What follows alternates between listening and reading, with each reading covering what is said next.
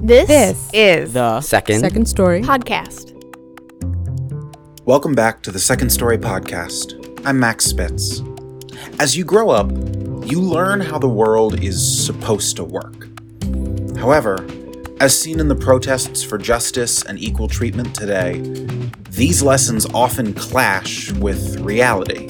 It takes serious effort to fight against deeply ingrained beliefs, even if hard evidence shows them to be false. But every one of us has a capacity to relearn. Whether with something on as large a scale as politics, or as small as how you view the individuals in your life. In this week's story, teller Vince Pagan shares how his own relationship with his father has evolved and grown as his perspective did the same. Recorded live at Pub 626 in Chicago in December 2019, Second Story is proud to present Good Old Dad.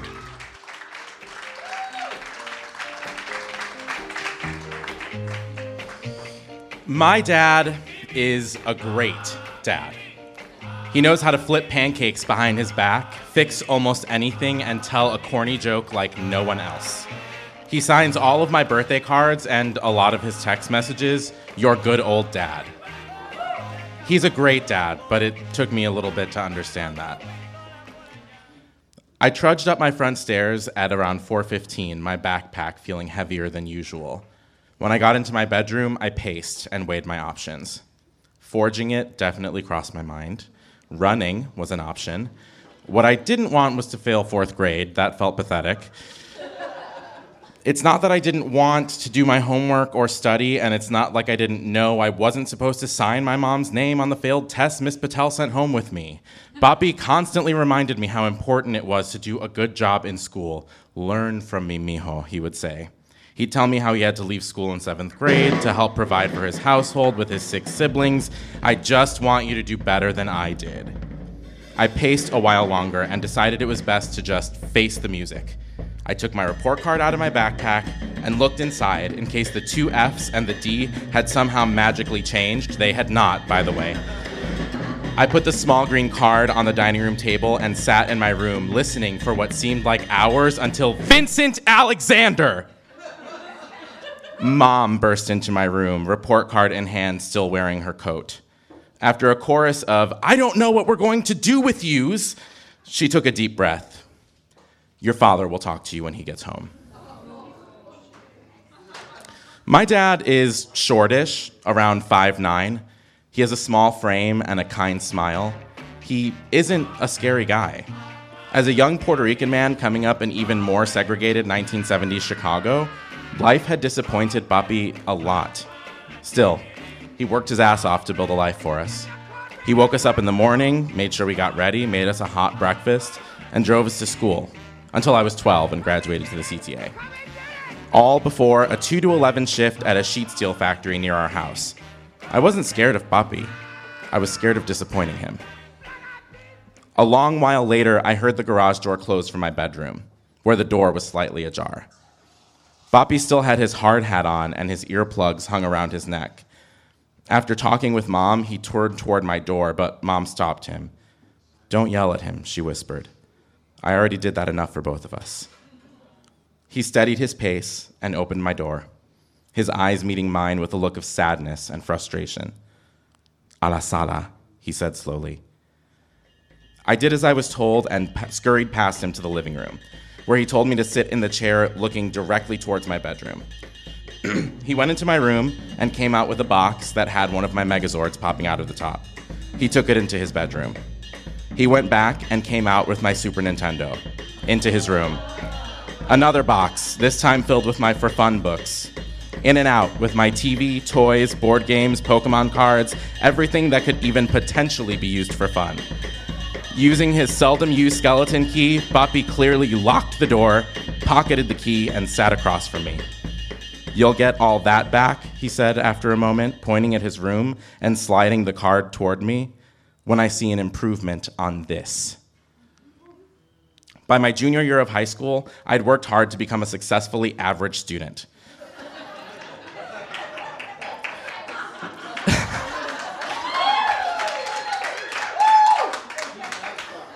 Mom and Papi had gotten divorced, and we were living with his girlfriend, her two daughters, and my five, my five week old half brother, Julian. One cold February day, I was pulled out of school and given a ride to the hospital by a teacher I'd never met before. No one would tell me what was happening, but I'd feared the worst. It had been a rough few weeks. Julian had been restless and developed a cough that, instead of going away like most baby things do, had gotten worse and worse and worse. Your dad will explain when you get there, the teacher said as we buckled into her SUV. Dad was waiting for me in the hallway when I turned the corner to the pediatric wing, tears welling in his eyes. He stepped toward me and fell apart in my arms, whispering between sobs, Se me murió el bebé. I followed him into the family room and watched Julian's baptism and last rites. I felt grief and sadness, but no tears would come. I'd seen Dad cry before, but watching him weep silently to himself while he carried Julian's tiny casket from the hearse to the burial site broke my heart, even at 16. In the weeks following the funeral, I stopped caring about school again. Didn't do my homework, cut my classes often, almost never went to geometry or PE, eighth and ninth periods respectively. Instead, I'd walk over to Starbucks with my best friend Kim for a Frappuccino. I shirked responsibility freely and often. Everyone was so busy dealing with their grief and everything that came with it, I didn't think anyone was paying attention enough to notice. One Wednesday afternoon, I was sitting at Starbucks with a freshly blended strawberries and cream frappuccino when my cell phone rang and dad's number popped up. Kim froze in terror, but I waved nonchalantly and answered, Hi, Dad. Where are you right now? In the locker room, getting ready to go to PE.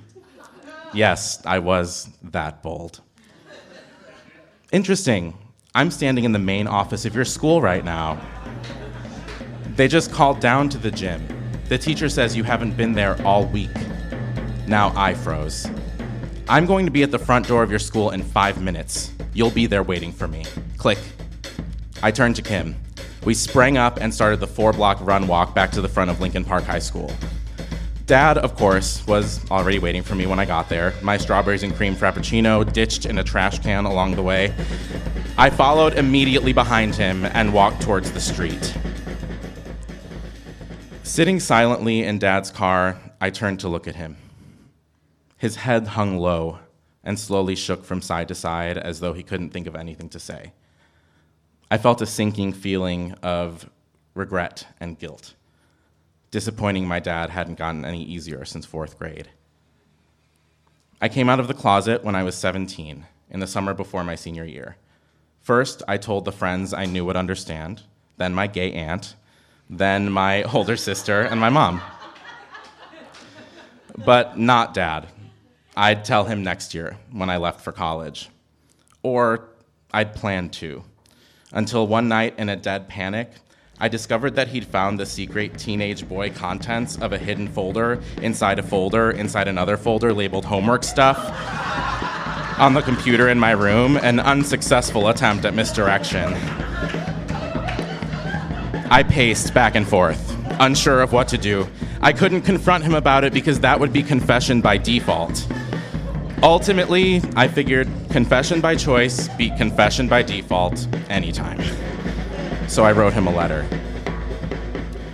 The morning after the folder incident, Dad and I drove to school in complete silence. When we pulled up, my breath, hands, and heart shaky, I pulled the tightly folded pages out of my pocket. Dad, I started, I need you to read this. He reached for the note. But really, all of it, all the way to the end, okay? My voice started to quiver, and I could feel tears dangerously close to falling. Okay, mijo. Okay. I left the car without another word. After four pages of explanations, pleas, and profuse apologies for disappointing him, for not being the man I thought he wanted me to be, I ended the letter by letting him know I'd be staying at Kim's house tonight to give him some time to cool off.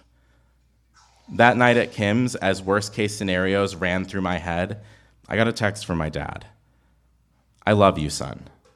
Come home whenever you want. Love your good old dad.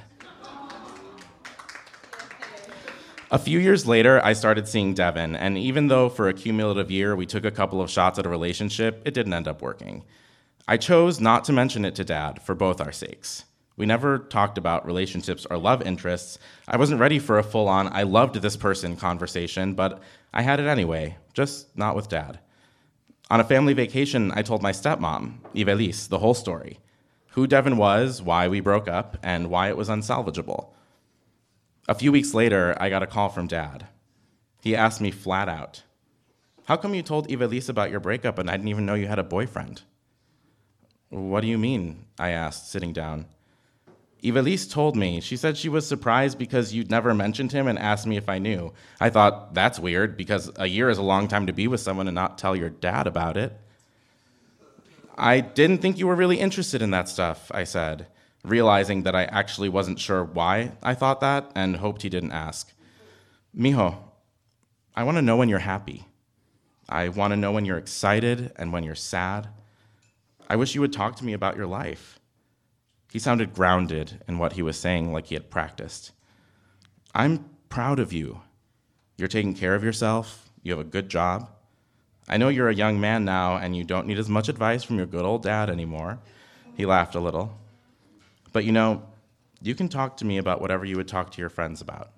Okay? Now, who's this pendejo who decided he's not good enough for you?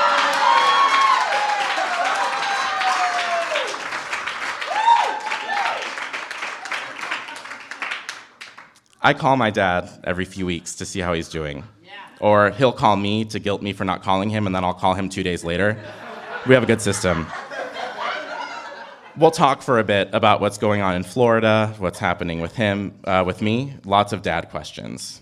He met my boyfriend Gregory this summer and invited us to visit him in Florida, which we are doing next month. Yes, I am very nervous. Thanks for asking. I spent a lot of time resenting my dad for cheating on my mom, for being such a hard ass, for not being as comfortable as I wanted him to be with my queerness. What I wish I'd been doing was letting him get to know me, helping him understand me rather than assuming he doesn't want to, doing what I needed to do to make him proud instead of trying to cover my tracks when I let him down. My dad is a great dad. He knows how to flip pancakes behind his back, fix almost anything, and tell a corny joke like no one else. He has a huge heart, even though he doesn't wear it on his sleeve. He's smarter than most politicians and could probably build a car given the right set of tools and access to the internet. And all he wants is for me to be happy, which took me way too long to figure out.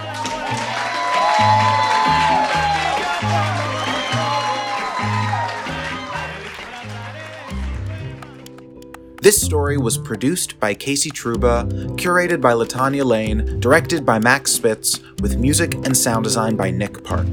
The Second Story podcast is produced by Max Spitz. Second Story is supported by the MacArthur Fund for Art and Culture at the Richard H. Driehaus Foundation, Skadden Arp Slate Meagher and Flom, the Gaylord and Dorothy Donnelley Foundation, the Chicago Department of Cultural Affairs and Special Events, CoBank, and many generous individuals like you. I'm Max Spitz, and this, This, is The second second story podcast.